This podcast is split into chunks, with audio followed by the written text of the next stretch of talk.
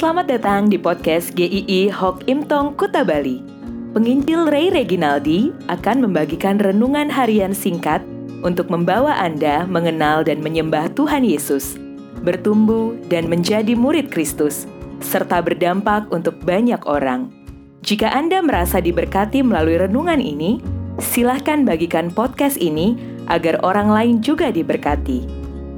Inilah renungan hari ini.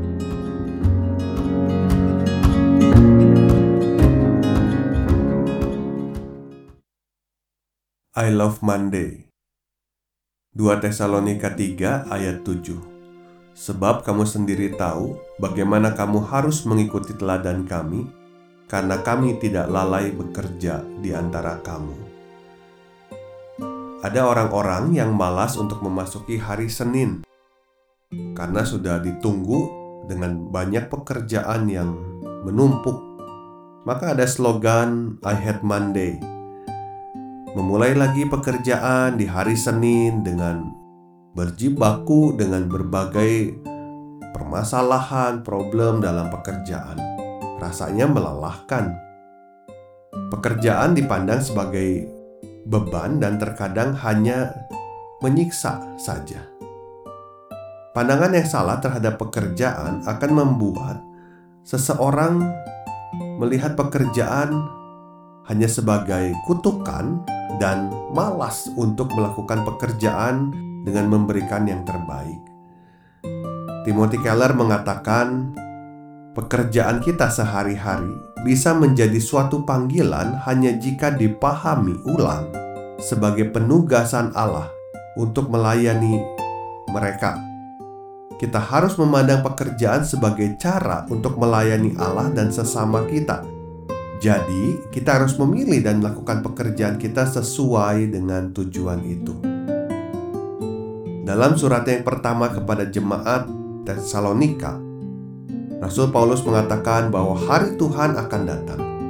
Maka ada yang menanggapinya dengan sangat ekstrim dan mungkin memanfaatkan dengan alasan menunggu hari Tuhan. Mereka tidak bekerja dan hanya menunggu pemberian orang saja. Sampai Rasul Paulus mengatakan, ada saudara yang tidak melakukan pekerjaannya.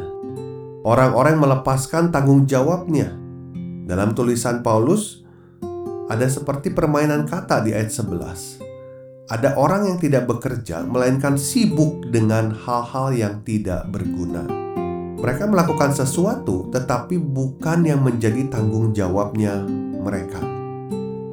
Orang-orang itu memang sibuk, tetapi bukan sebagai panggilannya. Mereka harusnya bekerja, tetapi tidak bekerja. Sampai Rasul Paulus berbicara dengan keras, "Kalau tidak bekerja, jangan makan." Untuk mencukupi kebutuhan perutnya sendiri saja, mereka tidak mau. Panggilan Allah kepada Adam untuk bekerja di dunia bukan setelah dia jatuh dalam dosa, tetapi sebelum jatuh dalam dosa sudah ditetapkan panggilan itu untuk mengusahakan apa yang sudah Allah percayakan. Bekerja adalah panggilan penting dari Tuhan, karena di situlah anak-anak Tuhan menunjukkan terangnya. Paulus tidak pernah berkata, "Tuhan mau datang, loh, jadi kita santai-santai saja." Bahkan, kalaupun besok Tuhan datang, kita tetap harus bekerja dengan baik, harus bertanggung jawab dengan apa yang sudah Tuhan percayakan bekerja dengan memberikan yang terbaik hanya untuk Tuhan. Tuhan Yesus mengatakan dalam Yohanes 4 ayat 34, Makananku ialah melakukan kehendak dia yang mengutus aku dan menyelesaikan pekerjaannya.